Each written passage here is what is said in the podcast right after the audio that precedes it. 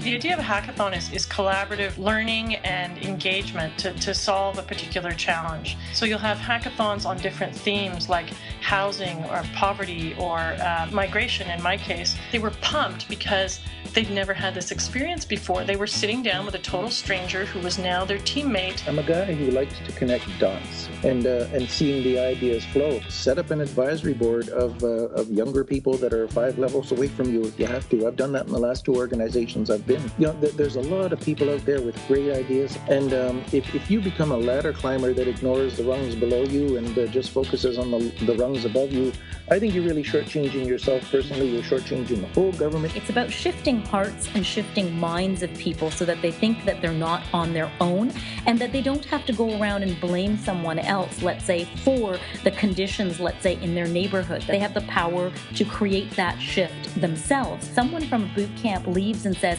like, I didn't have to, I don't have to hate that bureaucrat. You know?